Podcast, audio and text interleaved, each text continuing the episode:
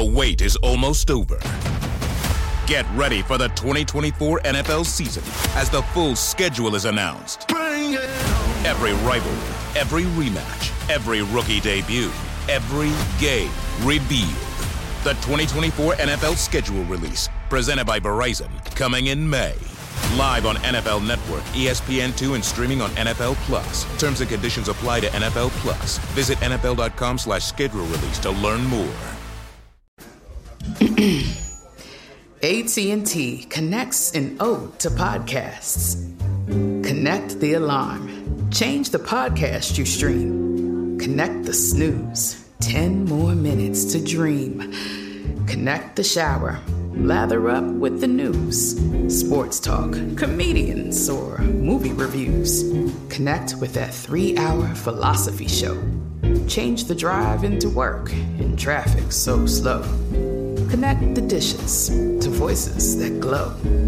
Thank you to the geniuses of spoken audio. Connect the stories. Change your perspective. Connecting changes everything. AT&T.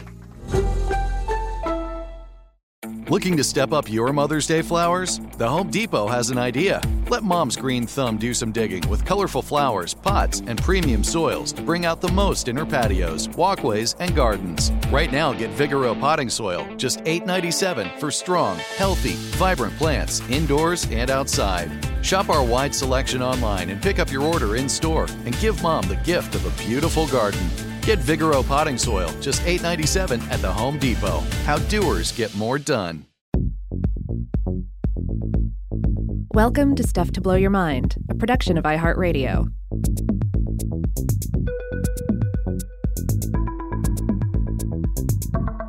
Hey, welcome to Weirdhouse Cinema. This is Rob Lamb.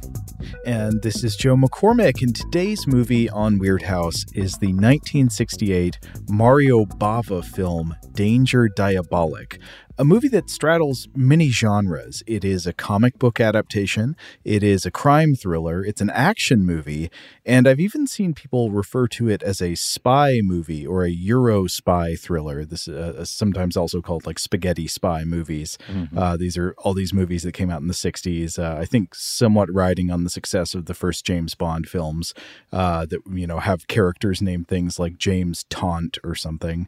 Mm-hmm. And while that uh, that spy designation does not accurately describe the plot of this movie, I can see why people say that because Danger Diabolik takes part in a lot of the same aesthetic trends you might find in 60s spy stuff, like the early James Bond films uh, and these other continental European espionage capers. So, Danger Diabolik is about a thief, but it feels like it's about a spy, but really, more than anything, it's about love.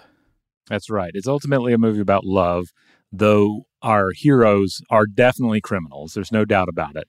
But uh, but we'll discuss the the flavor of crime that they're really involved in. Um, I I think ultimately you would classify this film as a super crime movie. Mm. Uh, these are super criminals engaging in super crime. They're not quite super villains per se, um, though I'm sure that the people they're stealing from uh, see them as such. Uh, so uh, yeah, it's it's interesting because on one hand, it there's not a speculative element here. Like this this is not really a sci-fi film or a horror or a fantasy or you know the, the typical genres we cover here, but it is still packed with plenty of weirdness. Um, it reminds me in our, in our build up to this, you even brought this up, Joe. You were like, I'm not sure it'll be weird enough, but um, I think now that we've we've both rewatched it, we have found there's plenty of weirdness to be had in Diabolik. Well, I guess you know we've always gone intuitively on like what counts as weird for Weirdhouse cinema. Usually, mm-hmm. it's got to have some kind of major anti-realism element in the plot. It's either got to be about something kind of like magical or supernatural or something sufficiently uh, uh, uh, has has enough science fiction distance from reality that it's really weird. Diabolik has uh, it takes place in a world of light science fiction possibilities, actually much like uh, most spy movies do. You know, kind of like James Bond or Mission Impossible movies have very light sci-fi elements, just sort of slight exaggerations of what's possible in reality. And this is kind of like that, except it has a much um, cartoonier style that is uh, free to uh, more free to experiment with what would be plausible uh, in terms of like what people would actually do. Like, would people actually make a gold ingot the size of a tanker truck? Uh, because reasoning that it will be harder to steal that way. well, this is I love that detail in the plot because that uh, particularly feels like folkloric or mythic. It seems like the kind of thing that um, that that various um, um, heroes in um, you know sagas and tales of old would have engaged in. Oh, you know, to, the the trickster was going to steal the gold, so we just made an enormous gold ingot. But ah, the the mighty hero Diabolik stole it anyway. So I actually hadn't seen this movie until a couple of weeks ago, and uh, a good friend of mine has been telling me about it for years. I can remember going back probably a decade, him saying this movie's actually great. And I think for a long time, my expectations about it were miscalibrated by the knowledge that this movie was featured on an episode of Mystery Science Theater 3000, which I've never seen, by the way, the very last episode. Uh, you know, that's a show I love, uh, but that places this movie in strange company because Danger Diabolik is not like Soul Taker. It is not like mm-hmm. Final Sacrifice or uh, or Mitchell or most of the kinds of movies that end up on Mystery Science Theater. Danger Diabolik is a wonderful movie. In fact, I would even say that it possesses a kind of genius. Yeah, yeah. I mean, we could go into an entire tangent on MST3K movies and the the fact that yeah there I think there are a lot of great movies that were riffed over over the years. And I think there are people out there who take offense uh, sometimes on behalf of movies that were riffed. I I'm I, I, don't view it like that. I think for me in particular and for a lot of people you you are slash were introduced to this whole world of weird cinema through Mystery Science Theater 3000 and they taught you different ways to enjoy films. Um, but it yeah, th- this was a film that I long associated with MST3K because it was episode 197 back in 1999. It was, for a very long time, the final episode of MST3K before it came back in 2017. And it's still the final Mike episode of MST3K. So it was always bittersweet for that reason. Solid riffing, but the end of an era. Uh, I had never watched Diabolik or Danger Diabolik, as it's uh, known in the West. I'd never watched it unriffed until today. Uh, and it's you know uh, like a lot of these films, it's so much fun. It, ho- it, certainly holds its own. You don't need the riffing to to experience it. That can't be said of every film that was uh, featured on MST3K. There are some that are bad enough that you really need a little something extra to get you through it. This is a very watchable, very fun, uh, very sexy, good time. Absolutely, all of those things, and also this is a, a, movie that I think has special appeal to people who are interested in the process of filmmaking because it's one of those movies where you can just you can just feel the steady hand of a director working with absolute finesse. Uh, mm-hmm. Mario Bava's shadow hanging over this movie is just so powerful. It's like in some ways I would compare it to, though I'm not really a sports fan, but what I imagine it's like to, you know, really appreciate an incredible athlete, somebody who just does inhuman things with with their muscles uh, that uh, that would be impossible for other people to do, but they make it look easy. That's what I would compare the filmmaking in this movie to. It's just like it is such a an effortless feeling uh, display of of absolute confidence and finesse in how sets and costumes and color schemes are used and how shots are framed. Uh, it's it, you just feel like he is taking it easy and making a perfect movie and not breaking a sweat. Yeah, yeah, and he makes it seem easy, and at the same time, you you're in awe of some of the shots that he puts together, and and the the way he approaches scenes that would just be so throwaway in other films. Uh, I will say that there are plenty of hypnotic shots in this movie, but since this one is more action themed um, compared to the the other two Mario Bava films that we've uh, talked about on the on the show, it has a different feel overall to it. There may be fewer of those like long hypnotizing sequences, but there's still plenty of moments like that in the film. So I want to formally apologize to my friend Ben for taking like 10 years or more to watch this movie, which he's been recommending to me the whole time. You were right. This movie is great. It's great. It's great. And this is a caveat I sometimes have to issue on the show. I sometimes fear that the more I love a movie, the harder it is for me to make a good Weirdhouse episode about it. So I'm going to try to do my best here and not just let this turn into uh, nonstop, repetitive, overt gushing. Uh, but yeah, I, please, please understand. I feel like I'm working with that that handicap. I think I like this movie too much. Yeah, I know the feeling. Sometimes if I come into an episode and I'm like particularly attached to the film, I I worry how that's going to uh, impact uh, the episode. But uh, no, I, I think it I think it's going to be great. There's a lot to talk about here. Okay, what's your elevator pitch for Danger Diabolik? Um, I've got to channel a little Meat Loaf here, and I would say it is I would steal anything for love, and I will absolutely steal that because it's all for love in this movie absolutely all for love. Yes, why else take down the largest shipment of dollars in human history unless it's for love? Yeah, and that's why, and that's one of the reasons they call him Diabolik. They're like, we don't understand his motivations. Why does he do the things that he does? Uh, well, it's because he's operating on a different wavelength from uh, you old fogies that are ruling the world on both sides of the law. He has his own agenda, and we'll get into that. That's right. He uh, they want the money because it's money. He wants the money because it's his girlfriend's birthday. Yes.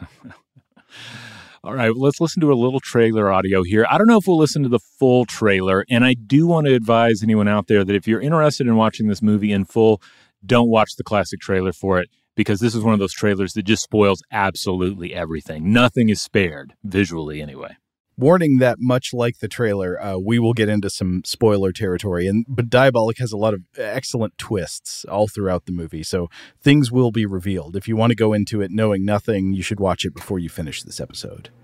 All right let's have a listen.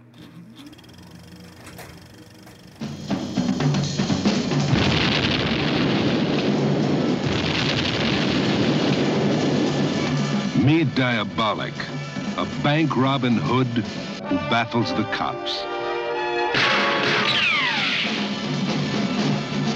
He robs from the rich to give to the girls. Ask Eva. Oh, you shouldn't have done it. She can't get a good night's sleep unless she's covered with money.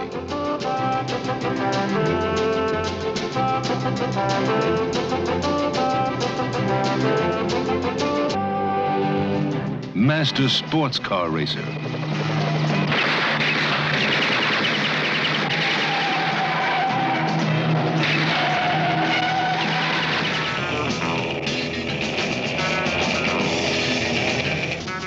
Master Skin Diver.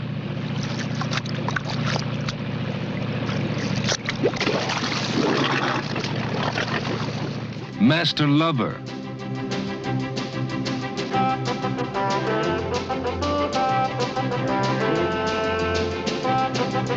Master. Ask Eva. Diabolik. The absolute gold-plated end. Ask Eva.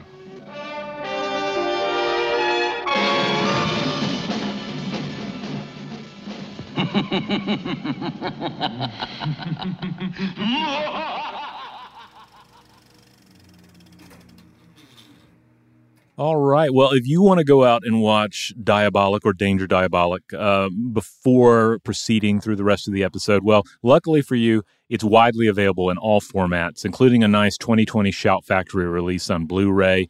And if you really like the music, we'll get into the score in a bit. The score is available on vinyl from Audio Clarity. Great score. Uh, should we start by talking about Mario Bava? Which, how many Bava films did you say we've done?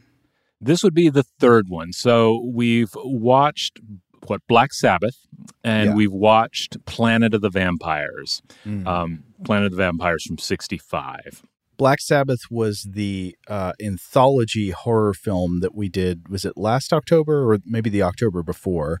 Uh, it is uh, that's one that's got like three segments, and one of them, the one that stuck with us the most, I think, is the one that has Boris Karloff as the Wurdalak, this kind of mm. Serbian or Carpathian mountain vampire type creature, and it has all those beautiful shots where he's just like got purple light dripping off of his face as he comes in from the cold and and looks menacingly at his house guest. Yeah, yeah. And that was uh, kind of a follow up to the 1960 black and white film he did, Black Sunday. Um, but it is, it, you know, in, in, many ways, it's hard to imagine, uh, you know, Mario Bava working in black and white because when, when I think of Bava, I think of those rich colors, those rich gels, which he used with a, you know, a master's stroke. Well, let me stand up for his black and white films. Bava is best once the colors get pumping and he can use, yeah, the gel lights and all that. But his black and white films look very good. He did an early proto Giallo film, this kind of a murder mystery thriller set in Rome called The Evil Eye or The Girl Who Knew Too Much. Their title, mm-hmm. I think those are titles. One's for the American cut and one's for the original cut. And that movie it's not the best of the ones I've seen because of some like it's not the best script he's ever worked with, but it's a fantastic looking film, even in black and white. He uses very high contrast, black and white, mm. uh, and uses makeup to a great effect. Uh, so the, there's always kind of uh, eyeliner and shading of the actors' faces and stuff. And uh, I assume a lot of that rests on makeup, though probably some of it is use of light and shadow as well. Uh, but that one looks great. Black, oh my god, Black Sunday is amazing. I can't remember. Have you seen that or not? I haven't seen Black Sunday. No. Oh, that one. It is also in black and white. It is one of the most visually striking black and white films I have ever seen. Also uses a lot of high contrast. Well, any way you slice it, yeah, Mario Bava, legendary Italian director with an unmistakable, obsessive, and at times just phantasmagorical emphasis on visual composition. Uh, a strong still from a Bava film is is often just instantly identifiable. He lived 1914 through 1980, uh, and is uh, and was, was the father of director Lamberto Bava. We've talked more about uh, about him on the previous episodes, uh, uh, uh, discussing his films, and you know I have a feeling we'll come back for more Bava in the future. I just looked it up to check. I thought so. Lamberto Bava, his son, is the director of Demons and Demons 2. Oh, there you go. Well, one way or another, we'll come back to a Bava at some point. All right, we don't always mention the producer on uh, a film, but this one's notable because this is Dino De Laurentiis, uh, who lived 1919 through 2010. Um, De Laurentiis, a legendary Italian and naturalized American film producer, really one of the biggest names of all time when it comes to production, both in Italian cinema but also international cinema. Started producing in the late 40s and continued on till his death. Uh, not everything he was involved in was was golden, but he had a hand in the lavish, such lavish productions as '68's Barbarella, 1980's Flash Gordon, uh, which I would I would argue those two films and Diabolik kind of are kind of a stylistic trilogy. I think you could absolutely say that. Yeah, there there's there's a lot of uh, there's a lot of sinew in common there. Also, mm-hmm. didn't he wasn't he the driving force between hiring David Lynch to adapt to Dune in the 80s? I believe so. Yeah, he was involved in David Lynch's Dune, um, Conan the Barbarian from '82, as well as the sequels, and also the sort of sequel, uh, Red Sonja. Hmm. Uh, he was a producer on Halloween 2 and 3, so technically Ooh. we have covered one of his productions before. Um, multiple Stephen King adaptations, including Maximum Overdrive, and also all of the Hannibal movies except for The Silence of the Lambs. Oh, so he did all the best ones. Yeah, well, you know, he, he did some. He was involved with some good stuff. I mean, Manhunter. Um, oh, okay. And yeah, and oh, I, um, I actually, you know, I have sort of a soft spot for uh, what's it called? The sequel to Silence of the Lambs that had Julianne Moore as uh, Hannibal as, Starling. Hannibal. Oh, it's just called Hannibal. Mm-hmm. Yes. Uh, yeah, that one. I understand why critics didn't like it. It's got some flaws, but there there's a lot to love about that movie. If memory serves, I'm just going off memory here, but I believe his original working title, um, um, Harris's working title for the novel, was "The Morbidity of the Soul," which I think was ultimately a more fitting title for both the book and the film. Um, I a book the, the book I kind of hated when it came out, but I, I, have a feeling like if I went back and at least watched the the movie again, I would find a lot to love about it. Like it is a very strange movie. Uh, it's a very strange story overall. Agreed. All right, the writing credits for Diabolik for Danger Diabolik here. Uh, it, several names involved here. So this movie is based on the comic book of the same name by Angela Giussani and Luciana Giussani. Um, Angela lived 1922 through 1987, and Luciana lived 1928 through 2001. They were sisters. They also share story credits with Dino Maiuri, who lived 1916 through 1984, Andriana uh, Baracco, who lived 1907 through 1976. Screenplay credits go to Bava, Maiuri, Brian Degas, who lived 1935 through 2020, and Tudor Gates, who lived 1930 through 2007. Okay, so we got a lot of writers going on here, and that can often be a bad sign for a film. Uh, but it turned out great here, and I guess with the Giussani sisters, they were they were the creators of the character Diabolik, who was a comic book character before it was ever adapted to film. That's right. They were inspired to create a grown-up comic book for uh, essentially for Italian commuters. Um, something that could be printed in a, like in a small format that you could easily you know stuff in your pocket and then pull out when you're on the train on your commute and read, uh, offering kind of a Fantomas inspired crime adventure, that sort of thing. Uh, so it ended up being a huge success in in Italy when it uh, debuted in the early '60s, and then also enjoyed um, international appeal afterwards. This was a, a French Italian co production. So, like, you know, the, the Italian popularity is obvious, but uh, it would have also been popular in France.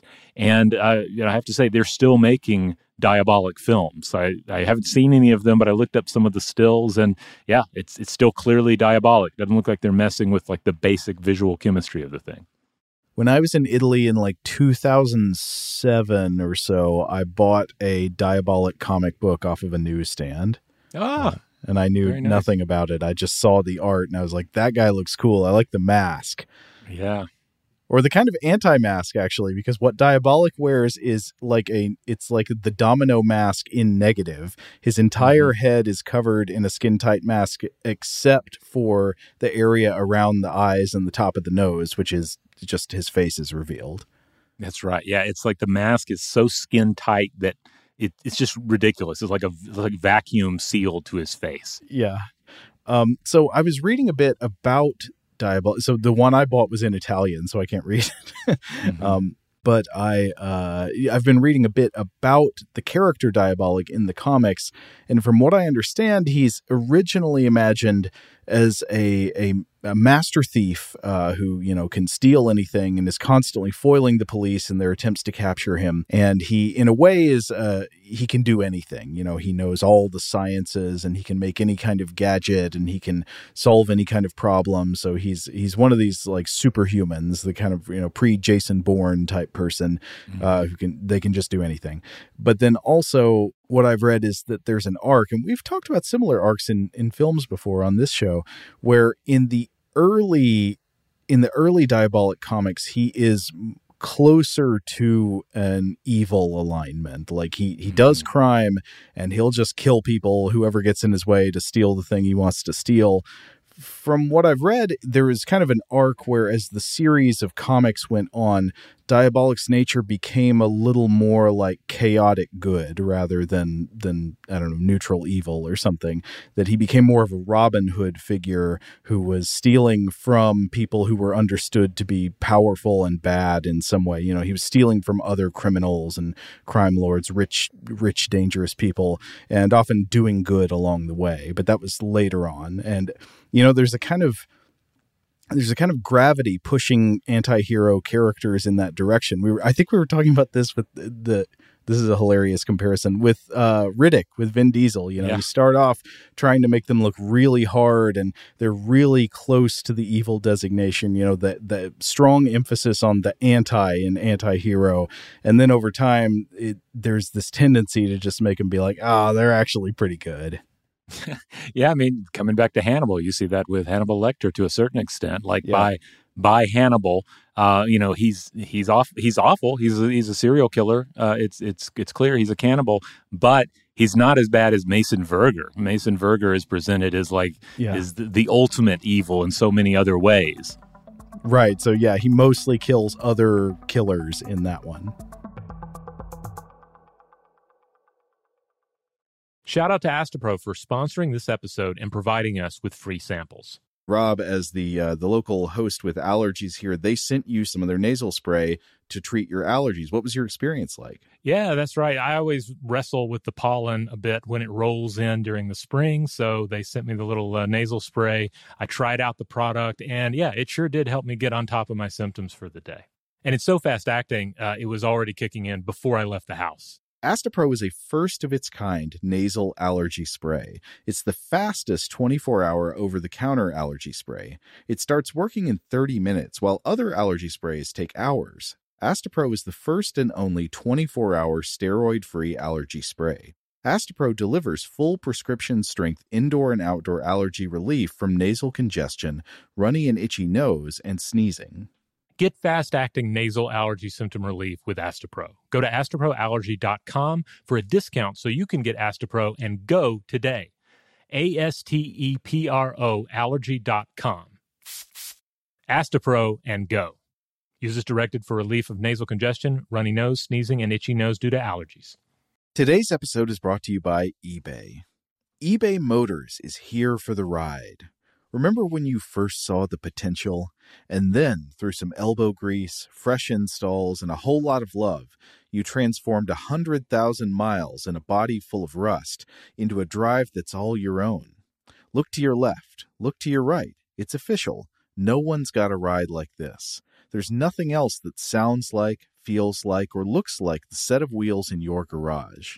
With over 122 million parts, you can make sure your number one ride or die stays running smoothly so there's no limit to how far you can take it. Brake kits, turbochargers, engines, exhaust kits, roof racks, LED headlights, bumpers, whatever your baby needs, eBay Motors has it. And with eBay Guaranteed Fit, it's guaranteed to fit your ride the first time, every time, or your money back. Plus, at these prices, well, you're burning rubber, not cash. Keep your ride or die alive at ebaymotors.com. Eligible items only, exclusions apply. Today's episode is brought to you by Visible. If you haven't heard of Visible, now you have. They're the wireless carrier that's making wireless visible. It's in the name. Get a one line plan with unlimited 5G data powered by Verizon, just $25 a month, every month, taxes and fees included. Having a one line plan means you only need you to save. No estranged roommates, exes, cousins twice removed, or AI powered humanoid robots needed. And because $25 a month really means $25 a month, you can call, text, stream, whatever, as much as you want without worrying about getting dinged at the end of the month. No hidden fees, no surprises. No, really. It's like the old saying goes you can't judge a book by its cover, but you can judge a company by its name. So spread the word. Tell all your friends there's a wireless company out there with transparency in their name, and they're called Visible. Start saving on wireless today at visible.com. Monthly rate on the Visible plan for data management practices and additional terms, visit visible.com.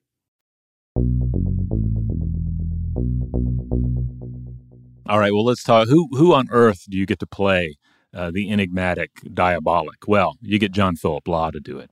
This is a truly inspired bit of casting. John Phillip Law is perfect in this role. Yeah, like just his physicality. Uh, he has this this wiry, kind of spidery body, very muscular, um, but but also yeah, kind of like thin, like he's like he's he's grown up in orbit or something, you know.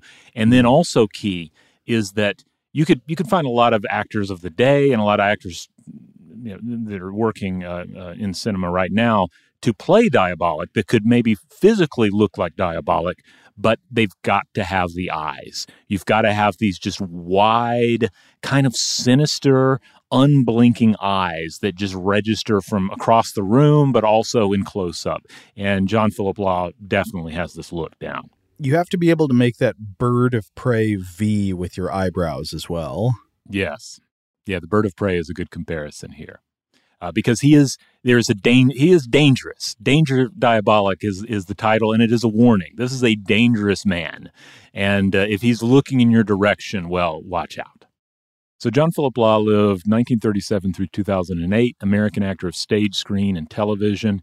He did some early Italian cinema work, which helped establish him there while at the same time attracting the attention of Hollywood director Norman Jewison, who cast him in the 1966 film The Russians Are Coming, The Russians Are Coming. This led to a co star role in Otto Preminger's Hurry Sundown from 67. His co star in that, Jane Fonda. Ah. Jane Fonda had a big upcoming role in a movie produced by Dino De Laurentiis, Barbarella. So she said, Hey, I met this guy. He's great. You should have him play this weird uh, shirtless angel dude uh, that is going to be in Barbarella. I haven't, it's been a long time since I've seen Barbarella. I don't remember anything about what he does except that he's shirtless and has wings. He doesn't. Yeah, he doesn't have a lot to do in that. I think if if your only exposure to John Phillip Lauer that movie, you might think that he's more of say the Rocky Horror uh, level of actor, mm. like because uh, he doesn't really do much there. But you know, th- this is a guy who did have stage. Um, uh, uh, credentials. Like you know, he's he's definitely a, an experienced actor at this point. But there were delays in making Barbarella, and those delays allowed him to star in the spaghetti western "Death Rides a Horse" from '67 with Lee Van Cleef, in addition to this production, Diabolik. Okay, so while he's working on, on on developing his bird of prey face, he's also playing a gunslinger in uh, the, in this western movie.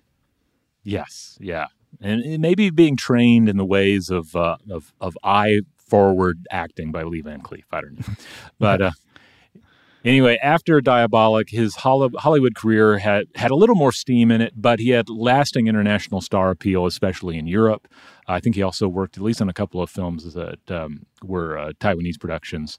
Uh, other films of note here, at least for us, include 71's The Last Movie, Roger Corman's The Red Baron in 71, 73 is The Golden Voyage of Sinbad. Ah, notable for a lot of excellent Ray Harryhausen special effects. Mm-hmm.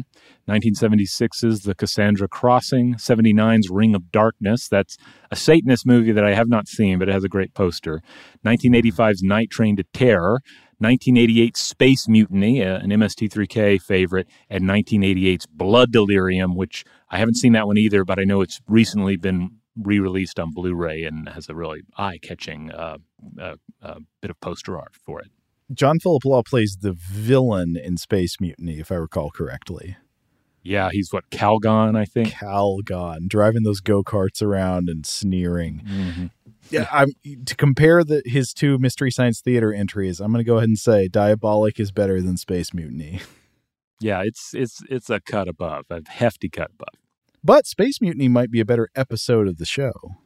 Oh yeah, Space Mutiny is a, is a classic uh, MST3K episode for sure. Great riffing in that, ridiculous film, uh, but still a lot of neat ideas in it that are not that don't really come to life, or an, an interesting cast as well.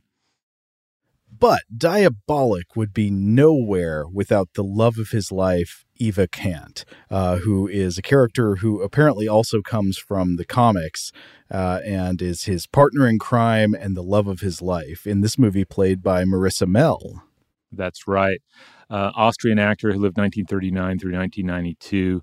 She played a lot of femme fatale type characters. Her other big films include 1969's One on Top of the Other, a Lucio Fulci thriller in which she plays a dual role, 75's Mahogany, and also Umberto Lenzi's Seven Blood-Stained Orchids in 1972.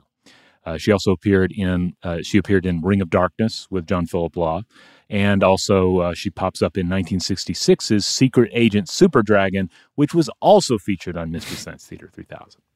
She and John Phillip Law have such great chemistry in this movie. We will explore more as we go on, but it's this has got to be one of my all-time favorite screen couples now. Yeah, in the past we've talked about occult power couples in various movies. This is, uh, I would say, this is a super crime power couple. Yes.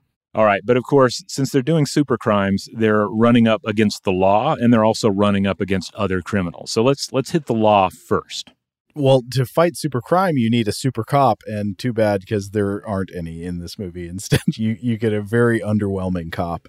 That's right. We have Inspector Ginko, uh, played by the French actor, producer, and film director uh, Michel Piccoli, who lived 1925 through 2020, whose other works include 74's The Phantom of Liberty, uh, Jean Luc uh, Godard's Passion from 1982, as well as his film Contempt from 63. He also pops up in the 2012 weird movie Holy Motors. Okay, so I think this guy may this guy worked in some prestige cinema as well. Uh, Yeah. But he, I didn't mean to sell short his performance by saying we have underwhelming police. That's how it's written. The police in this movie are just not up to the task of capturing Diabolik. In fact, they have to outsource their work to other super criminals in order to catch him. And so this this police inspector is very put upon, uh, and just he he's out there having a hard time. Uh, and so the actor the, casting here is interesting. The actor reminds me sort of of Christopher Lee in a way, but without the gravitas. I was thinking kind of a kind of a a stepped down, humiliated Christopher Lee, somewhat combined with the uh, Canadian character actor Elias Koteas, uh, who was in oh a bunch of different things. You you've seen him all over the place. Yeah, yeah, yeah. I, I think that makes sense. Uh, yeah, and he's not a character like he's not a twisted, corrupt cop or anything. Like he's, you get the impression like he's a good guy trying to fight the good fight, uh, but maybe in a, system that is uh, is that is is is a little corrupt. Uh, though he himself is not corrupted. Um, yeah, it's uh, like you're rooting for him, but you don't really want him to win. But then you at the, at the end of the day, you realize, well, Diabolik is a criminal, and I'm I, I guess he needs to to be caught. And if, if someone's going to catch him, it needs to be this guy. No, he doesn't need to be caught. He needs to get away with all of it. Uh, you, I, I, I don't think anybody wants the police inspector to win in this movie. You just want to see him get foiled and foiled and foiled again, and keep going. Damn it! You know, there's a similar case in Hannibal. Coming back to Hannibal, we have remember the Italian investigator who is looking Yep. for Hannibal in Uh, uh, Giancarlo where- Giannini. Yeah, Yeah, yeah, great actor, great role, and also I think one of the most interesting characters in that story. You're rooting for him to a certain extent because he seems like a good guy trying to do his job, and also he doesn't want his you know wife to be killed by the serial killer monster. Um, but then ultimately, you're also rooting for Hannibal to avoid capture. things don't turn out well for him. In, Inspector Ginko does not have things go as bad for him as they go for uh, Giancarlo in in Hannibal. All right. So anyway, uh, the inspector here is going to have to join forces with one of his enemies, uh, a crime boss by the name of Ralph Valmont, uh, played by Adolfo Celi, who lived 1922 through 1986. Italian actor and director, best known internationally, I think, for his turn as Bond villain uh, Emilio Largo in 1965's Thunderball, which keeps coming up on the show for some reason. Yeah, what we were just talking about this last week for some reason, weren't we? Yeah, yeah, I think we were. I don't know. I think it's just a lot of people worked in Thunderball. Well, yeah. So he played the villain in Thunderball, the guy who's got the really fast driving yacht. Uh, I think he's trying to steal a lost a nuclear warhead that crashed on a plane or something. Uh, but he's the guy who puts uh, sharks in his swimming pool.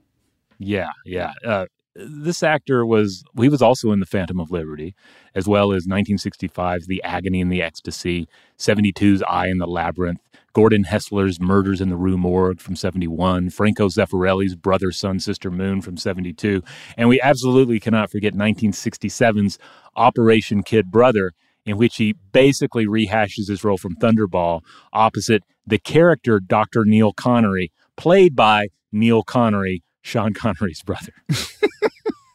it's a total cash grab, obviously, and, and, and also one that was uh, riffed on MST3K. But uh, Celi, great Italian actor with a clear knack for playing heavies and villains. He has just this great sneer, uh, you know, this great sort of um, mm, sort of stereotypical mob boss physicality. I think he he had a, a cigar permanently implanted between his teeth surgically, so he would just Yeah. gnaw gnaw without end for the rest Yeah, of his and it- life. and his character in this is just a complete brute. Like no sympathy for this character. Like this is just a horrible crime boss. He's rude to everyone. You know, no, no um, method is off the table for this guy. So this is exactly the sort of fella that we're we're cheering on uh, Diabolik to steal to steal from. Well, as we've said, it's it's always good to have a character like this in a movie with a criminal anti-hero. Mhm. Diabolik is a criminal, but we love him. We want him to win. It's good to be reminded what a really nasty cigar-knowing criminal is like for contrast. That's right. Now he has a lot of henchmen, and I'm not going to mention them all, but I am going to mention one. Uh, this is his henchman Joe, uh, played by Federico Boido, who lived 1940 through 2014. Uh, he may stand out, and he probably stood out to you, Joe, because this Italian actor was also in 1965's Planet of the Vampires, playing uh, Keir. Uh, he's in Roger Vadim's Spirits of the Dead from 68, and he was also in 72 Superfly TNT. Um, just a, a good background um, stooge or henchman. He has a great henchman look. And then finally, um, in terms of the actors here, we have uh, the Minister of the Interior, and I think his title changes uh, later on in the film, but this is played by Terry Thomas who lived 1911 through 1990. Yes, it's Terry hyphen Thomas. You might remember him as the dirty movie enthusiast from The Abominable Dr. Phibes. Yeah, yeah. Uh, British comedian and character actor who excelled at playing bumbling fops. Uh, he was in a ton of pictures, but you might know him from uh, It's a Mad, Mad, Mad, Mad World from 63. He also voiced Sir Hiss in the Disney Robin Hood film from 73. Oh, he's he just the snake? yeah, the snake. Yeah. He has a great you know, hissing um, voice in general, and yeah, he's he's fun in this. He just Terry Thomas is all over the place. Yeah, he has some really good scenes where he's uh, uh, giving press conferences, appealing to people's patriotism, while uh, while uh, clearly kind of squirming uh, like a like mm-hmm. a bug under a microscope. All right, real quick, uh, production design credit goes to Carlo Rambaldi, who lived 1925 through 2012. He's come up before on the show. Um, he's been involved in a number of great productions over the years, including Planet of the Vampires, The Neverending Story. Um, he also had a hand in designing uh, E.T., so uh, uh, some some wonderful credits uh, assigned to this man, sometimes credited just as Rambaldi. And then the music for the film, uh, I think we mentioned this already, but it's a score by Ennio Morricone, who lived 1928 through 2020. Uh, you know, huge name, uh, Italian composer, um, soundtrack master. Uh, he was responsible for, for many amazing scores, but the two films that we've talked about previously that had a Morricone score were probably not that great as far as examples go. They were 1979's The Humanoid, which I think had its moments, huh. and 1983's Treasure of the Four Crowns, which soundtrack wise was nothing special. Well, I think Diabolik breaks that streak. Uh, this is an excellent score. I love the theme music here, or the music that's used all throughout. It's got these great, uh, uh, these kind of there are there are themes that are tagged to specific uh, types of emotional moments in the movie. Mm-hmm. So like anytime there's a big twist, there are these these voices that I they're the ones I was thinking of as going backwards up a slide. So these like mm-hmm. choir of voices going oh yeah yeah. There's some there i think some of this music has a, like a sitar kind of a vibe going on oh, yeah. that uh, i really liked there's also there are also some tracks that really lean into the groovy fun angle of the thing which is totally uh, totally valid, totally um, you know on point for this picture. And then there are some great suspenseful moments as well. So I agree. I think this is a great score. It's certainly uh, head and shoulders above the previous uh, Morricone uh, scores that we've talked about here. Mm-hmm. Oh, and he also wrote the the theme song "Deep Down" that we hear. Uh, I feel like two or three times in the film. Mm. Do you have a favorite Morricone score? Um, yeah, I mean, as, as I've, I've, mentioned before, I think you know the mission is amazing. Um, you know, of course, I love '82's John Carpenter's The Thing, and you know, and the, the Good, the Bad, and the Ugly from '66 is a, mm. a classic as well. But uh, so many, so many scores, and Lord knows I haven't heard them all. Today's episode is brought to you by eBay. eBay Motors is here for the ride. Remember when you first saw the potential? And then, through some elbow grease, fresh installs, and a whole lot of love, you transformed a 100,000 miles and a body full of rust into a drive that's all your own. Look to your left, look to your right. It's official. No one's got a ride like this. There's nothing else that sounds like, feels like, or looks like the set of wheels in your garage. With over 122 million parts, you can make sure your number one ride or die stays running smoothly so there's no limit to how far you can take it. Brake kits, turbochargers, engines, exhaust kits, roof racks, LED headlights, bumpers, whatever your baby needs, eBay Motors has it. And with eBay Guaranteed Fit, it's guaranteed to fit your ride the first time, every time, or your money back. Plus, at these prices, well, you're burning rubber, not cash. Keep your ride or die alive at ebaymotors.com. Eligible items only, exclusions apply. Today's episode is brought to you by Visible. If you haven't heard of Visible, now you have. They're the wireless carrier that's making wireless visible. It's in the name. Get a one line plan with unlimited 5G data powered by Verizon, just $25 a month, every month, taxes and fees included. Having a one line plan means you only need you to save. No estranged roommates, exes, cousins twice removed, or AI powered humanoid robots needed. And because $25 a month really means $25 a month, you can call, text, stream, whatever, as much as you want without worrying about getting dinged at the end of the month. No hidden fees, no surprises. No, really. It's like the old saying goes you can't judge a book by its cover, but you can judge a company by its name. So spread the word. Tell all your friends there's a wireless company out there with transparency in their name, and they're called Visible. Start saving on wireless today at visible.com. Monthly rate on the Visible plan for data management practices and additional terms, visit visible.com. The wait is almost over. Get ready for the 2024 NFL season as the full schedule is announced. Every rivalry, every rematch, every rookie debut, every game revealed. The 2024 NFL schedule release, presented by Verizon, coming in May. Live on NFL Network, ESPN2, and streaming on NFL Plus. Terms and conditions apply to NFL Plus. Visit NFL.com slash schedule release to learn more.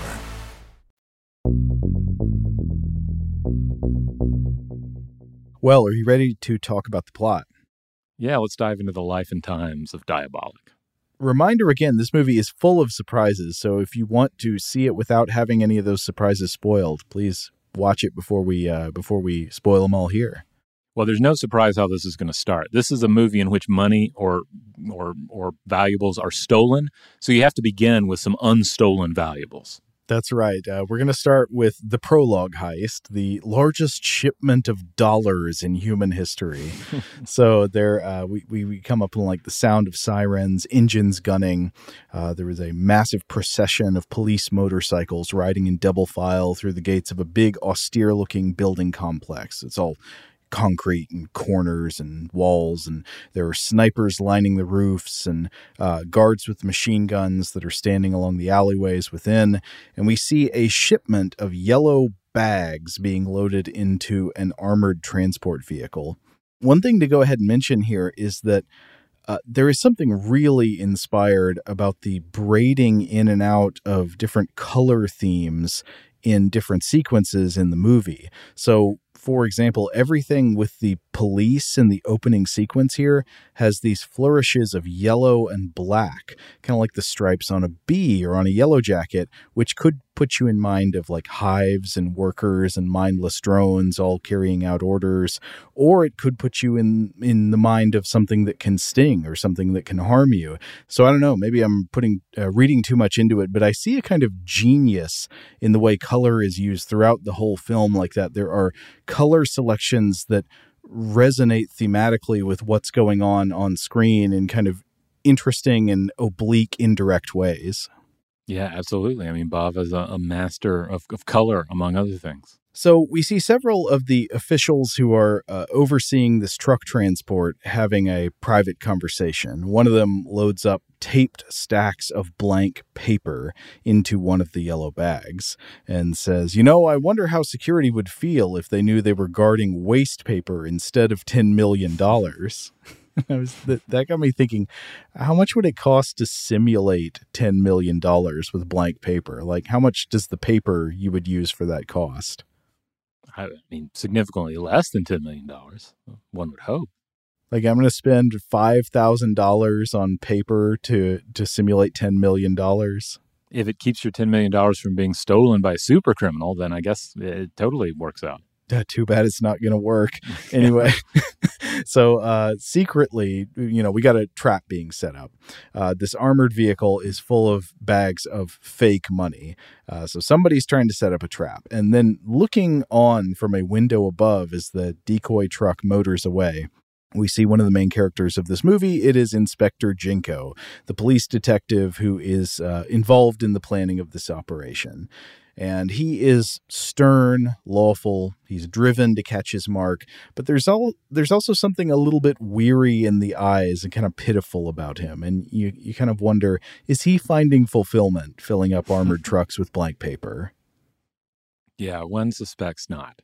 So Inspector Ginko is talking to an ally in the scheme who says to him, I've never seen such precautions just to get a shipment to the port. And Ginko says, The whole underworld worries me less than a single man. And then the other guy, he gets very quiet and he whispers the name Diabolik. so Ginko goes into the other room where the police are loading the real $10 million into different yellow bags, which are being hidden inside a chauffeured luxury car. Uh, and I was thinking, wouldn't it be better to hide it inside a cheap car? I don't know. Yeah, yeah, because they're kind of fixing it up like like this is a, a chauffeured ride with swells in it. Uh, right. So it seems like that might attract a super criminal's attention anyway. Yeah, I guess so. But th- they've got a whole system here. So they've got a bunch of tough police or government operatives, some kind of tough guys who are disguised as diplomats with top hats and cravats, very formal, and they're going to ride along with the money. So the convoy of cars carrying the real money, uh, th- those cars depart the police station and they head toward the port. While we get a taste of one of the sweet musical themes. This is the one with the kind of nervous sounding descending guitar riff, uh, and also there's I don't know, some kind of wind instrument warbling in the background, maybe a saxophone or something. I'm, I'm not sure what it is. Can we get a taste of that theme, JJ?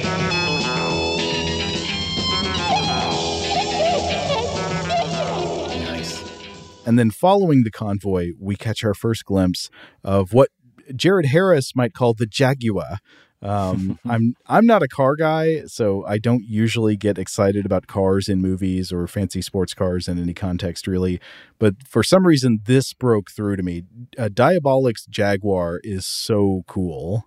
Absolutely, yeah, this is a cool looking car, and I, I believe he buys them by like the dozen. Yeah, because they're they're just completely disposable to Diabolik. Diabolik is a very successful super criminal. He has super riches, uh, so he, he's operating with a, with a budget uh, well beyond any other criminal you've seen in another film.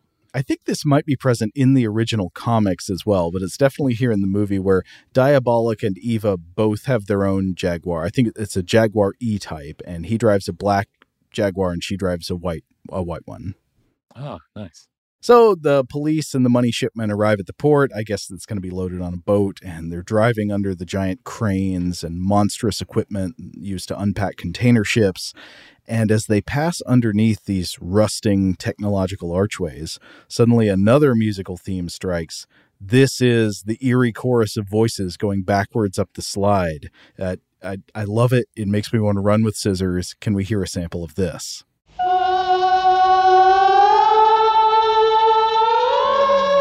So we got these evil fairy voices ringing out on the soundtrack.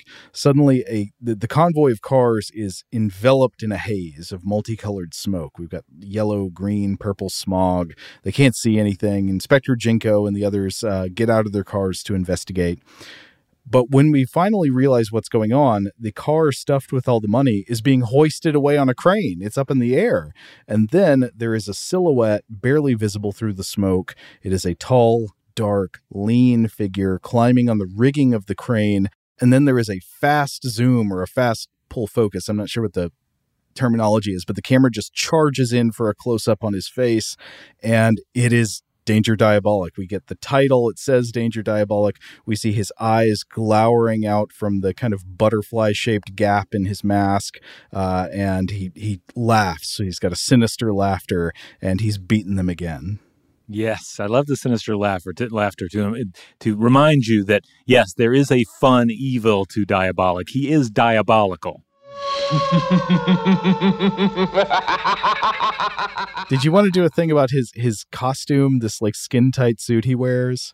Uh, yeah, yeah. I think we we talked a little bit about the mask, but yeah, the whole outfit is basically, I think, supposed to be kind of like a cat suit. Um, as it's realized in the film, it's maybe like a little less cat suit and more like leather pants, and then some sort of a kind of a turtleneck type thing. Um, it, it varies, but but yeah, he has this uh, this this black outfit that he's like a ninja, a ninja with um, uh, uh, but with a mask that just clings to every uh, detail of his face. I did like when you said it was like his face was vacuum packed. It, it, yeah, it it's is like, like if you that. vacuum sealed the face. Yeah, a face mask onto the face. Yeah, sous vide diabolic. hmm And I do have to add, I don't know that we ever see him blink. I think. Hmm. Uh, uh, it, it, I mean, he, he he's not always wide eyed. Sometimes he's looking at things or reading things, etc. But um, uh, I didn't I didn't think to watch the whole movie with this in mind. But it's very possible that Bava does not include a single frame of John Phillip Law blinking. I think you're right about that. So Diabolik removes the money from the car uh, while the cops are shooting at him, by the way, but Diabolik doesn't care. He's not afraid of bullets. Uh, he throws the money down into a speedboat waiting below, dives into the water to escape, drives the speedboat away. We get credits. So the credit sequence is. Uh, you know, we see the the credits running while there's like a spinning glass, uh, color painted glass thing. I, I don't know exactly what's going on. It's kind of a groovy '60s Italian party song playing. Mm-hmm. Yeah, this would be uh, this would be the the Morricone theme song. What deep down? Oh, okay. So he escapes with the ten million dollars. So he's in the boat, and then he just transitions to now he's in a car. He's driving the Jaguar, and then there's a helicopter on his tail. Oh no, there's machine gun fire coming from above. So what's he gonna do? Well, he kind of bobs and weaves. He eludes them for a while by like driving under some uh, some greenery, some foliage.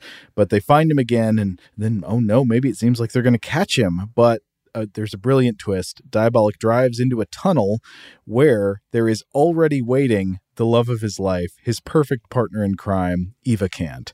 Uh, she she's here with her white Jaguar while he was driving the black one, and they do a car swap. So he sends his car speeding in reverse back out of the tunnel, and uh, it go or maybe he sends it out of the front. I don't know. It, anyway, his car goes out of the tunnel, goes speeding over a cliff.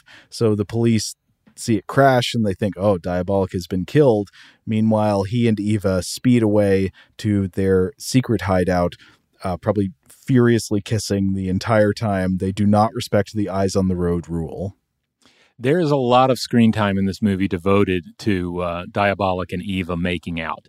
Uh, there's, I, I, I, don't know what it's great. Yeah, it's uh, it's it's what you're here for.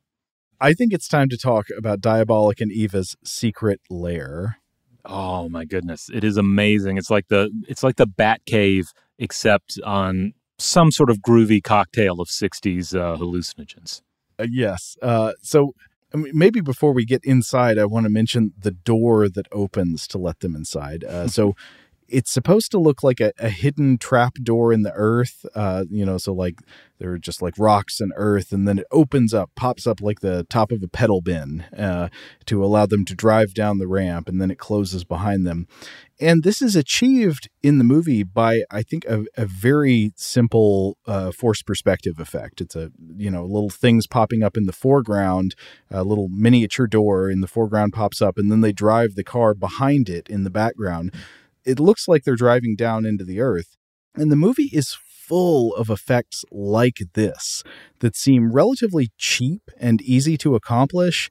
And they're kind of the word might be kind of stagey. Like you can tell they're obviously not real if you're looking out for it. But if you're not, I don't know, if you if you're not applying a critical type of attention to it, they they just wash right over you. Like so they, they fit into the action and the aesthetic of the film perfectly. And I would not want these beautiful, cheap, simple little effects replaced with higher budget counterparts. Like they actually build a giant you know door in the ground and drive into it or replace it with you know really realistic looking CGI or any of that there there's something about these cheap simple effects that is so nice and feels so good. It's like a real sense of confidence and finesse and playfulness in Bava's filmmaking instincts here. Yeah plus I think we've mentioned before with Bava there's a structural completeness to everything so that when you have a lower budget effect in place or you know or even something that is that in a, you know that is maybe like the, the writing is a little subpar etc like everything else is positioned just so that um, you know, nothing feels out of place uh, uh, and uh, and I think that definitely applies here as well. Yeah. Now once we get down into the headquarters themselves oh my goodness it's it's it really has a sci-fi feel to it. It feels like this is something that was built by aliens um, that were primarily interested in futuristic romantic interior design. Yeah, it, it's like a it's like a Bond villain lair in a way. Uh, it's a giant underground cavern with all these elaborate structures and uh, oh god, I wish I knew more of the terminology of style. I mean, I think it's kind of like a kind of a mod decor style. Uh, it's that cool hip '60s looking decor mm-hmm. uh, with you know weird choices about shapes and colors and all that. So it's just gorgeous.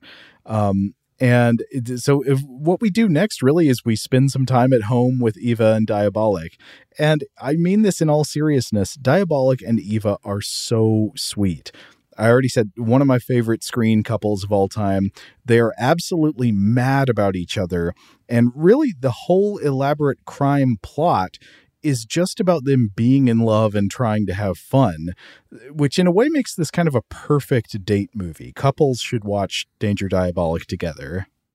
Yeah, absolutely. Because it is, I mean, it is a movie about the power of their love and uh, and how their love can be is tested but cannot be overcome by these other forces in the world.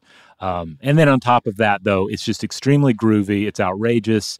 Um, you know, it's it's never too serious. Um, uh, you know, these two never getting into arguments or squabbles about anything. Um, and yeah, we spend just a lot of time with them here at home in their super sexy sci-fi luxury underground pad that feels like it must have been, I don't know, built by again ancient aliens uh, underneath the surface of another planet. I don't know. Uh-huh. Yeah, it was built by the the aliens from 2001: A Space Odyssey and Buckminster Fuller and uh the and I don't know the members of the Who. like it's uh how would you so like their bedroom and their bathroom their bedroom they have a giant like ring shaped bed that rotates on a motor and then next mm-hmm. to it they've got these things that are just stacked polygons. I don't even know what to call them. I don't think they're functional. They don't look like shelves. They're just polygons that are lit from behind so they kind of glow with a soft white through all their corners. And then in their bathroom, they have his and hers uh, glass shower enclosures with planters full of living plants in the showers. I yes. that's that's a choice I've never seen before, but I love it. Yeah, and and also each shower has like a blurry uh, circle bit that um, covers them up uh, from the camera's view.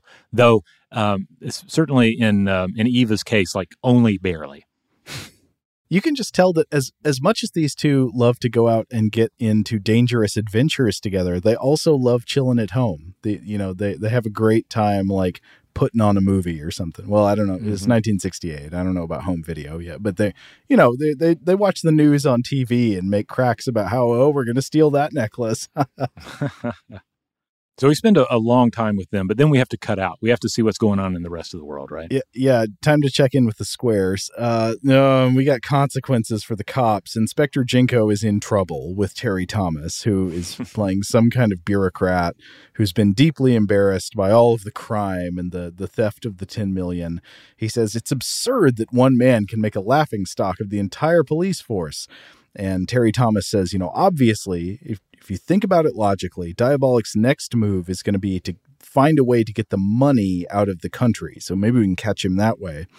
Inspector Ginko says, uh, logical, sir, but not helpful in this situation. Diabolik, he plays by his own rules. He will find some other way to put that money to use. And then cut straight to Diabolik and Eva using the money as a bed, as sort of a love nest.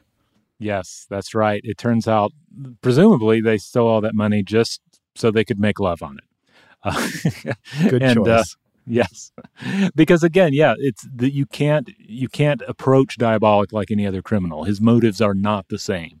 He is not like the rest of them but it's yeah, it, it completely it's a great sequence, uh, very tastefully done, and just uh, completely outrageous. So again, the, the, something that elevates this film into the sort of the Flash Gordon Barbarella uh, realm of uh, of just uh, you know outrageous cinema.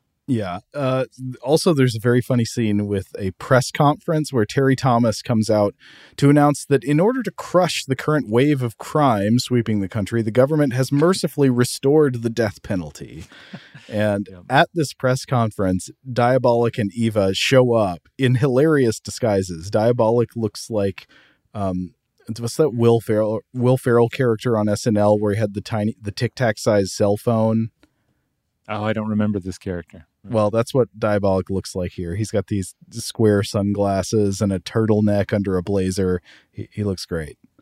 Yeah, they, they, do a lot of this, showing up uh, really close to the heat.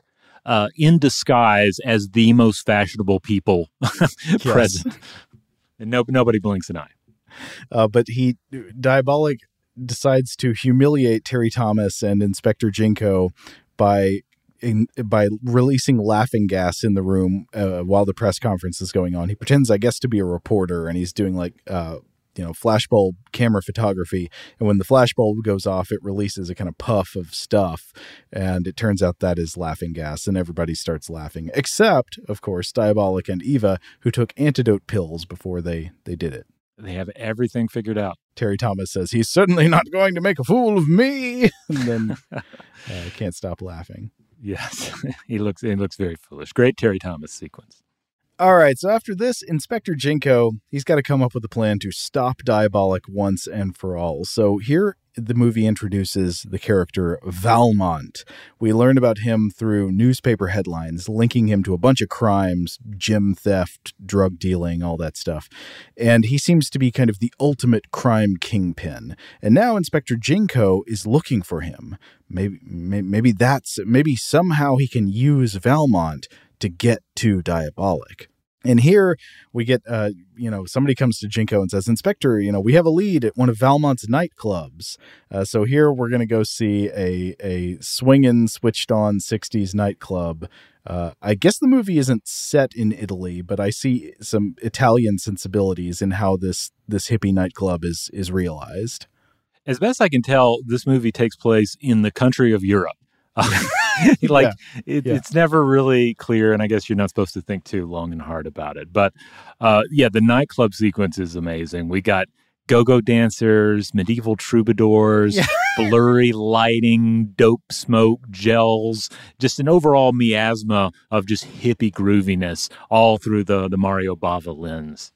Yeah, uh, the club seems to be part chemistry lab because there are glass beakers and tubes everywhere, but also a little bit secret Commonwealth themed. Like uh, mm-hmm. uh, there's Oberon and Titania, they're dancing and in the corner.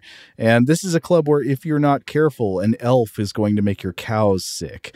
Uh, so we see various uh, elfin and fairy looking uh, people around, but then also there is a pirate playing guitar for good measure. while a, ch- a lady chills out on a bed wearing flowers. Yeah. Yeah, I think she's sort of the one of the one of the elf or fairy themed people. Like she's got uh, mm-hmm. garlands of leaves and flowers all around her. She seems like a, a hidden folk of the forest. Yeah, that's right. But also the guy. So there's like loud music playing at the club because it's a dance club. You know, it's like deafening. And this guy's sitting here playing an acoustic guitar in a pirate hat. He can't hear himself play in this. Uh, why is he playing? you know, I guess it doesn't mean you can't noodle a bit. He's pro- he's probably on the wacky weed. That's true. Also, this place has xylophone stairs. I've never seen xylophone stairs in reality before. yeah, this is great. And then, oh, we get the greatest blunt passing scene in the history of cinema as well. Within the rotation is a guy who looks like William H. Macy, but then also a sequence of people who look like Mozart's Bad News Vienna party friends in Amadeus. So anyway, this is Valmont's club. Uh, but you know, we don't get a sense that the, the club is bad. The club seems hip and, and groovy and so forth. But uh oh, something's about to happen. Here yeah, come think, the fuzz. I think there's some drugs in this club. In fact, I know there are because we saw that that blunt rotation. So there there's a police raid on the club. And uh, this this gets the attention of Valmont, who uh, again this is uh, the Largo from Thunderball, Adolfo Celi. So Valmont is finding out that the police are onto him, and he does not like that. Uh, so we come, we go see Valmont on his boat, and as we said before, yeah, Valmont is just he's the worst. You know, he he makes Diabolik look great. Mm-hmm. Yeah, he's just a complete pig. So Valmont calls up Inspector Ginko with a proposal. In exchange for leniency in his own police troubles, Valmont offers to help Ginko catch Diabolik. After all, it takes a thief to catch a thief and Ginko is intrigued. So we get a scene on Valmont's airplane where he's meeting with the other members of his cr- criminal syndicate, and they're going to vote on whether to proceed with the plan uh, to catch Diabolik. And you can tell there's some there's some dissent. There are those who vote against the plan because you don't want to mess with Diabolik. That's right. I mean, this is a dangerous guy. Uh, not everyone wants to uh, wants to, to toy with him. You know, let's let let him do his thing. We just hope he ignores our our stuff. So several members of the criminal syndicate vote against the plan, and Valmont responds by shooting them. Uh, he and he also he shoot he accidentally shoots a hole in the fuselage of the plane, which one of his henchmen plugs with chewing gum. Yeah, this is Joe, I believe. Uh, cool Joe, his henchman yes, Valmont also he tries to shoot one guy, but I think he misses, and then the guy is begging for mercy. He's like, "Please, please don't shoot." And Valmont says, "Since you said please, I won't shoot." So instead, he presses a button on his desk, which opens a trap door beneath the guy's feet and drops him out of the airplane. 10 out of 10 Bond villain trapdoor deployment here. Love a villain with a trapdoor. Absolutely. That's key villain infrastructure. Yeah, and it, it's going to come. It's going to be important later on as well. That's right. So, uh, so you know, we're, we're, now what's going on is we've got a dangerous and ruthless collection of violent crime bosses who are working together under Valmont's command to capture Diabolik and turn him over to the police. Today's episode is brought to you by eBay. eBay Motors is here for the ride. Remember when you first saw the potential? And then, through some elbow grease, fresh installs, and a whole lot of love, you transformed a 100,000 miles and a body full of rust into a drive that's all your own. Look to your left, look to your right. It's official. No one's got a ride like this. There's nothing else that sounds like, feels like, or looks like the set of wheels in your garage. With over 122 million parts, you can make sure your number one ride or die stays running smoothly so there's no limit to how far you can take it. Brake kits, turbochargers, engines, exhaust kits, roof racks, LED headlights, bumpers, whatever your baby needs, eBay Motors has it. And with eBay Guaranteed Fit, it's guaranteed to fit your ride the first time, every time, or your money back. Plus, at these prices, well, you're burning rubber, not cash. Keep your ride or die alive at ebaymotors.com. Eligible items only, exclusions apply. Today's episode is brought to you by Visible. If you haven't heard of Visible, now you have. They're the wireless carrier that's making wireless visible. It's in the name. Get a one line plan with unlimited 5G data powered by Verizon, just $25 a month, every month, taxes and fees included. Having a one line plan means you only need you to save. No estranged roommates, exes, cousins twice removed, or AI powered humanoid robots needed. And because $25 a month really means $25 a month, you can call, text, stream, whatever, as much as you want without worrying about getting dinged at the end of the month. No hidden fees, no surprises. No, really. It's like the old saying goes you can't judge a book by its cover, but you can judge a company by its name. So spread the word. Tell all your friends there's a wireless company out there with transparency in their name, and they're called Visible. Start saving on wireless today at visible.com. Monthly rate on the Visible plan for data management practices and additional terms, visit visible.com. The wait is almost over. Get ready for the 2024 NFL season as the full schedule is announced. Every rivalry, every rematch, every rookie debut, every game revealed. The 2024 NFL schedule release, presented by Verizon, coming in May. Live on NFL Network, ESPN2, and streaming on NFL Plus. Terms and conditions apply to NFL Plus. Visit NFL.com slash schedule release to learn more.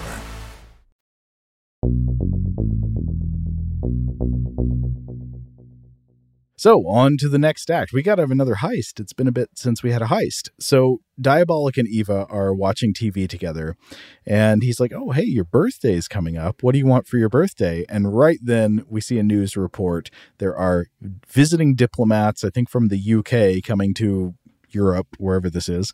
Uh, and one of them is going to be wearing the world famous Axon Emerald necklace.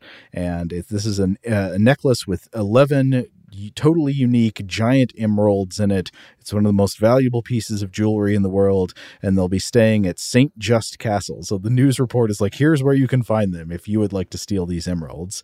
And Eva, she she sees them, she's like, ooh, those emeralds. And you can just see Diabolik. He squints. He's he's working it out already in his mind. Again, he will steal anything for love, and he will absolutely steal that. That's right. So uh, next we see Diabolik and Eva doing some kind of uh, role play outside the castle. He like drives up in a car. She apparently has disguised herself as a sex worker and done some recon inside the castle.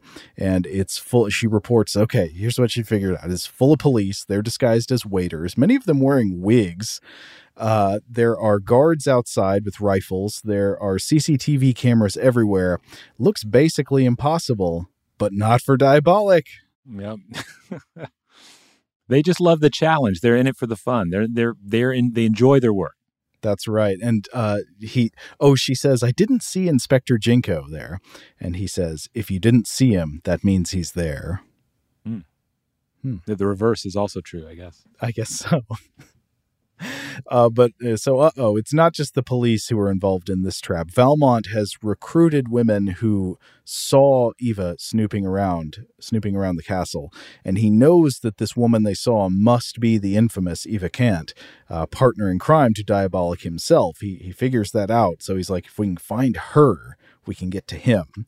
So he wants the women who saw her to describe her, and then we get this.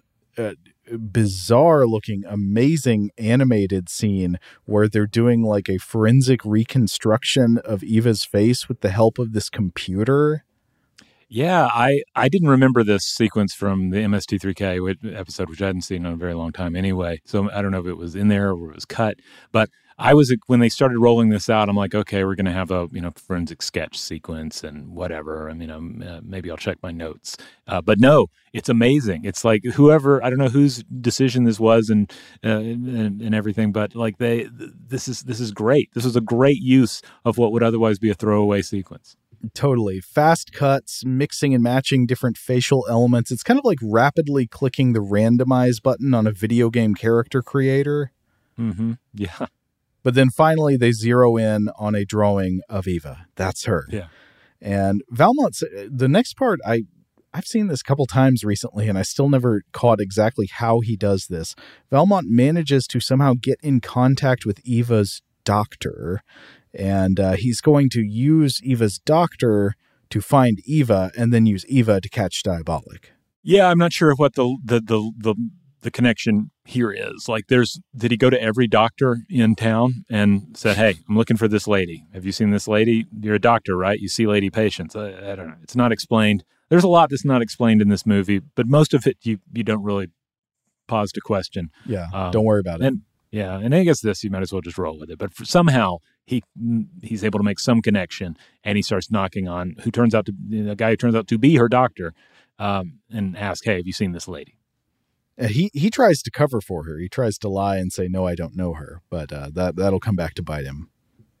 I think maybe the idea is he's a doctor who only works with criminals. I don't know. Oh, that might be it. Yeah.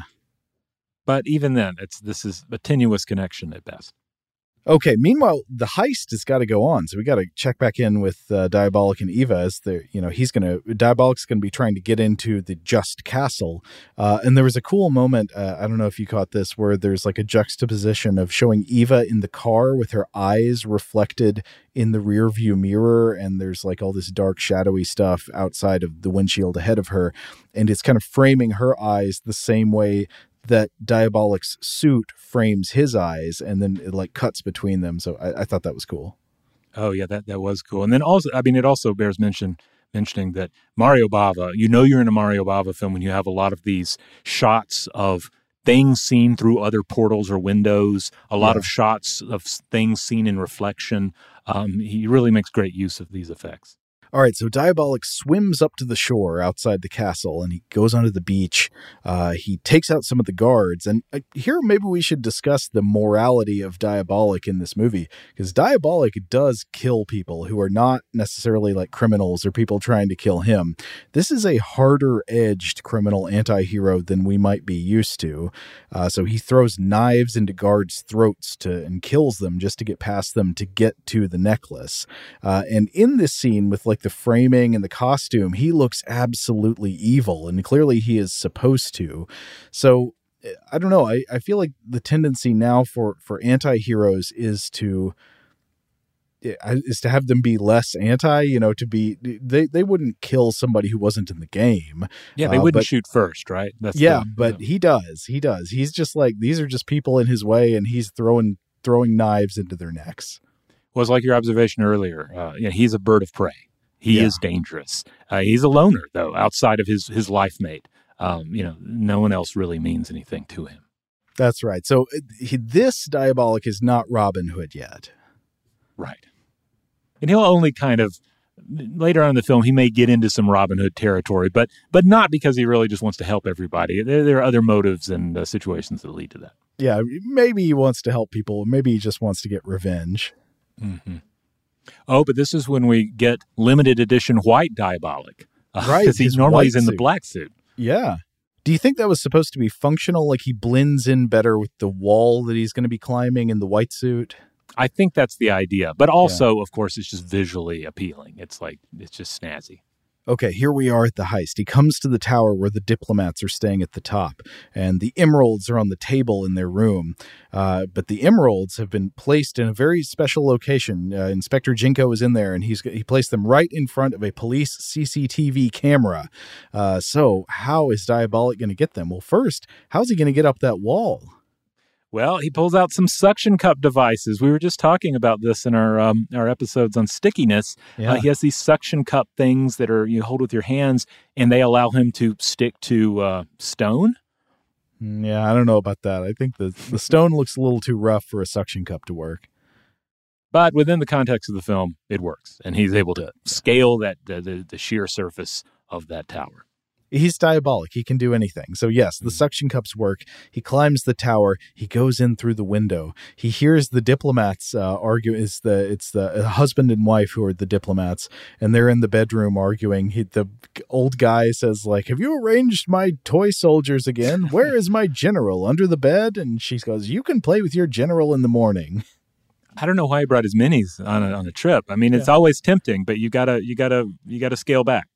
so Diabolik goes into the room with the emeralds but he realizes that the necklace is being monitored by a cctv camera so how's he going to get him he, obviously he's going to be seen if he goes to get it what's he going to do Photo trickery.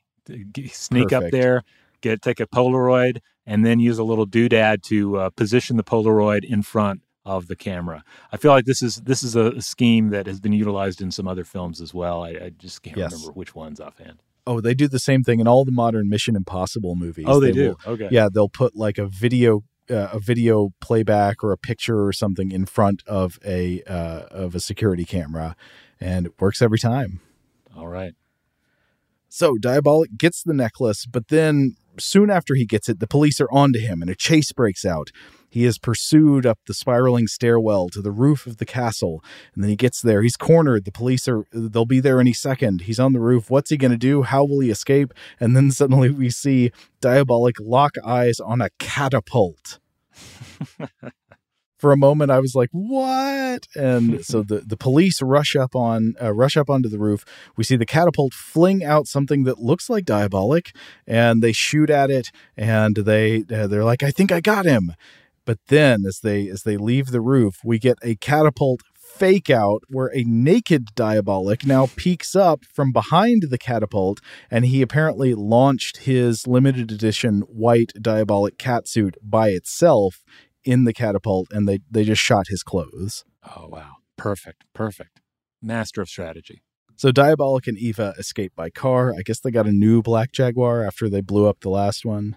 Oh, they have yeah, they have like they buy them by the dozen. They we, we saw like whole rows of them in the uh, uh, the lair. the vibes in this movie and in this scene are so good. The feeling of freedom and fun as they are escaping with the emerald necklace in the scene, and as they like put up a uh, this like mirror across the roadway to fool the cars that are chasing them.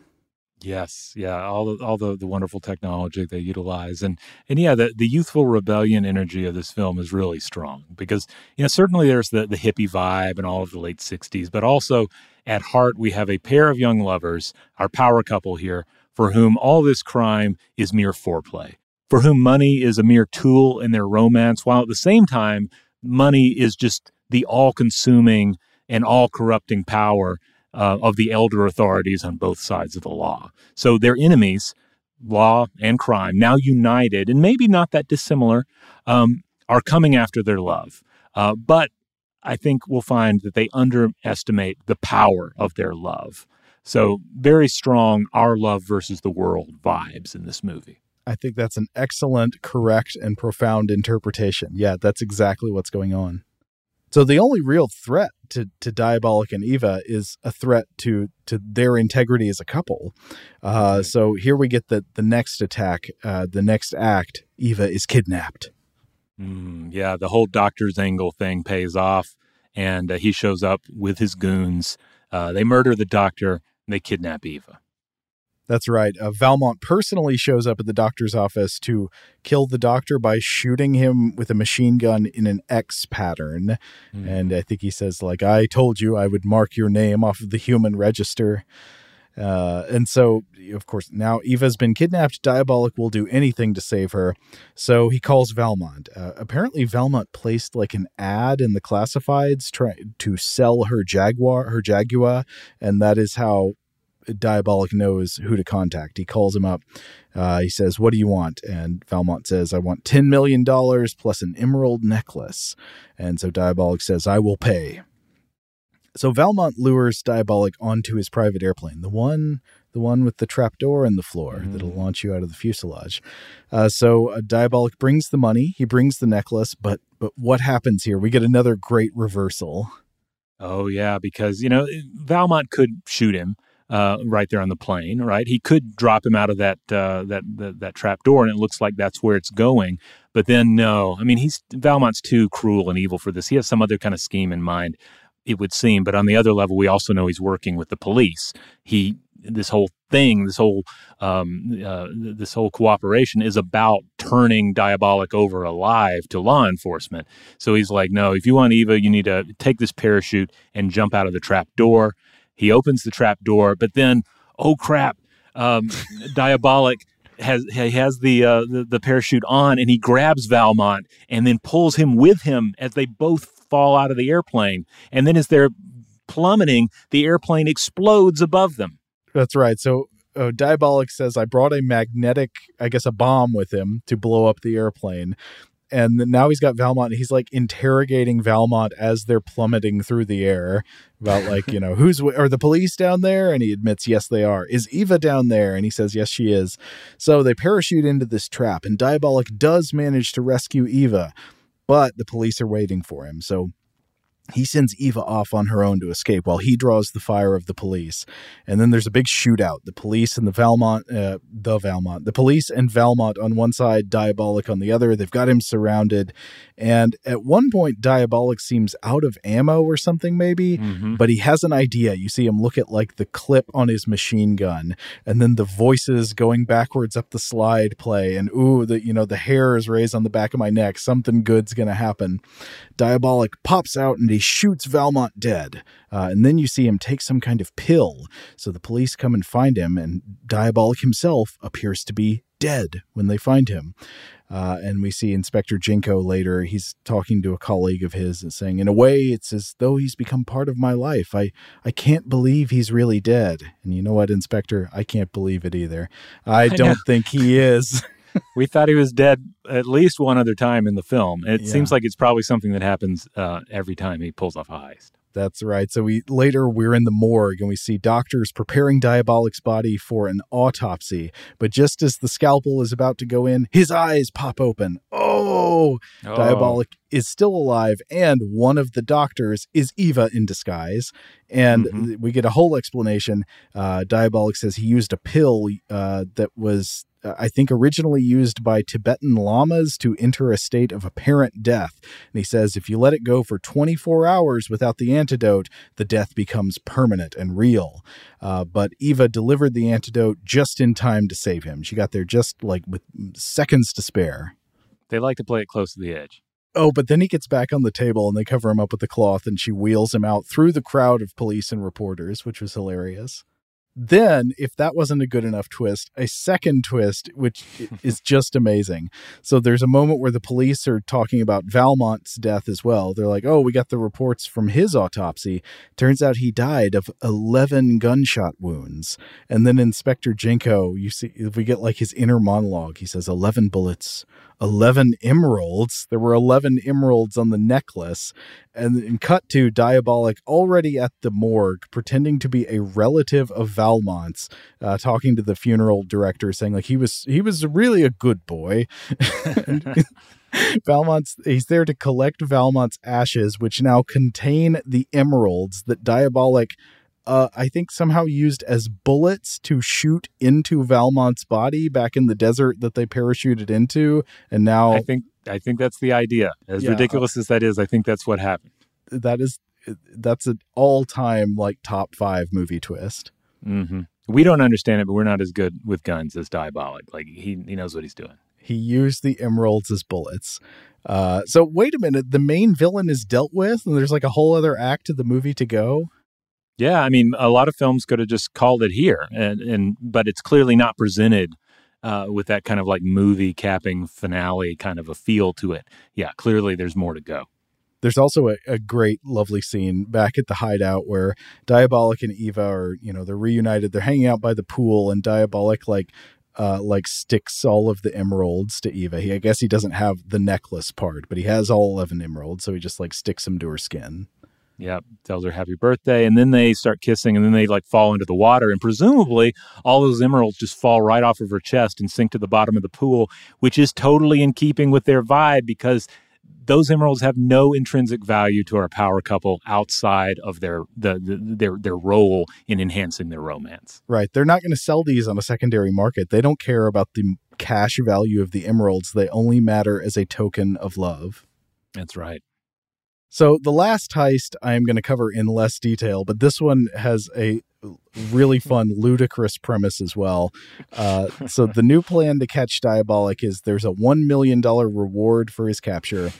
Uh, and in response, Diabolik destroys all of the government's tax offices and records. And then we see Terry Thomas coming on TV, acting kind of again squirming and saying, I appeal to your sense of national pride. Please pay your taxes. you know, we don't have any record of what you owe anymore. Uh, I know you will not turn your back on me, he says. Absolutely hilarious. Yeah, Yeah. We're, we're on the honor system now. Right. Uh, and for some, I don't remember the mechanics they explained, but this leads to the creation of the ingot, one of the funniest plot devices I can think of in any movie. They say they're going to create a single giant ingot of gold. It's like the size of a tanker truck. I think the the idea is that it will be harder to steal this way. Yeah, it's just too big to steal. He could steal a, lot of little gold bars or maybe some amount of the gold bars, but if we just made one gigantic gold bar, surely he would not be able to steal this. Again, this is just like almost folkloric and mythic qualities to it. Can Diabolik steal it? Of course he can. Diabolik and Eva together, they they they do some great tag teaming. They work together to. I, this one involves like car chases and submarines. There is some underwater stuff, but it's not it's not too much underwater stuff. Yeah, they keep it to sub Thunderball levels to maintain our interest. Right. Uh, so eventually, Diabolik and Eva get the gold ingot back to the secret hideout. But how are they going to get the gold out of the steel case that it has been enclosed in? So the plan is they they like drill a hole in the case and they're going to melt the gold out of there, so it'll like mm. run out through the hole. And uh, Diabolik is going to do this using a suit. He says with such thermal protection that it would allow you to walk on the surface of the sun. No questioning that. But uh oh, police raid on the hideout. They finally discovered Diabolik and Eva's oh, secret. That's lair. right. They radiated part of the gold, yes. um, or the container one, so that they could track him. And so now uh, the, the gig is truly up. Like the police are starting to raid the Batcave. That's right. So the police come there. They're they're shooting at him and all this. There's a big final showdown with the police, in which uh, the molten gold from the ingot gets like splattered out of the case all over Diabolik in his thermal protection suit. So the gold is like flung over him like ribbons that sort of harden in place, and he is frozen in this pose with his arm up over his head and apparently dead. Uh, Eva yeah. is distraught. Yeah, we see part of the face, uh, the, the glass, uh, you know, the clear f- face p- plate of the um, the suit there, and we see his eye just staring out, his face, uh, you know, totally um, uh, uh, totally still, seemingly dead. And yeah, then they start doing a press conference around this, and um, you know, the inspector Ginko is like, oh, you know, it feels feels weird to parade his body like this. You know, they, this was a an honorable foe and so forth. Um, but uh, but then we get you know the final twist, and it's absolutely great because in this moment it seems like you know, like their love has been defeated. You know, the powers that be seem victorious. Diabolik is entombed in gold, and as the the crowd begins to depart, Eva arrives dressed all in black to grieve. Um, but even this separation is temporary because if she's looking up, what does she see? He, she sees suddenly there's movement, and he winks at her. I knew it was coming, but still, it felt like it's such a pleasing surprise. Absolutely, yeah, and, and, of course, if you take it literally, this is quite outlandish and unbelievable. Uh, but you know, it really takes on this almost supernatural air. Death cannot separate them and defeat their love.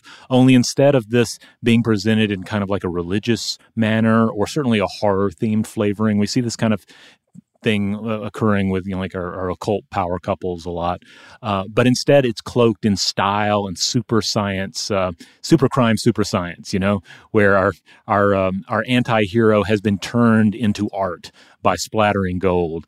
Uh, but no, he's still alive in there. And even as uh, Eva is uh, taken away then by the inspector, it's clear there's still hope. Not only hope, there's certainty. In fact, you just know she's going to find a way to get him out. That's right and then they'll steal more. They'll steal more, by God. Yes, they'll just keep stealing. And then that's the end. Uh, and it's not at the end with a question mark. I thought they were going to show the question, throw this question mark in there. But I think we do get one last diabolical laugh, don't we? I think so. I uh, couldn't be sure, but yeah, that sounds right. If it's not there, it's implied because yeah, he. I think he you know, he looks at the camera, he winks again. Uh, he will be back. Danger Diabolik. Uh, this has got to go on my my my best of list. This is one of my favorite films we've covered on Weirdhouse Cinema, and yeah, it may not have that uh, sci-fi or supernatural speculative element, but it's also just for style reasons one of the weirdest films we've done. It's pure joy. Absolutely, it's a really fun one. So, uh, highly recommend you check it out. All right, as we close out here, we're just going to remind everybody that, uh, yeah, as usual, Stuff to Blow Your Mind is a science podcast with core episodes on Tuesdays and Thursdays. But on Fridays, we set aside most serious concerns to just talk about a weird film here on Weirdhouse Cinema. If you want to see a list of all the movies we've covered over the years, uh, I blog about these movies at samutamusic.com. Uh, but also, you can go to letterboxd.com. That's L E T T E R B O X D.com. Uh, you'll find our profile there, Weirdhouse, and there's a whole list of all the movies we've covered over the years. And you can do lots of neat things like divide them up by year and genre and so forth and see what we've talked about. Huge thanks, as always, to our regular audio producer, JJ Posway, and to our guest producer today, Chandler Mays. Uh, if you would like to get in touch with us with feedback on this episode or any other, to suggest a topic for the future, or just to say hello, you can email us at contact at stufftoblowyourmind.com.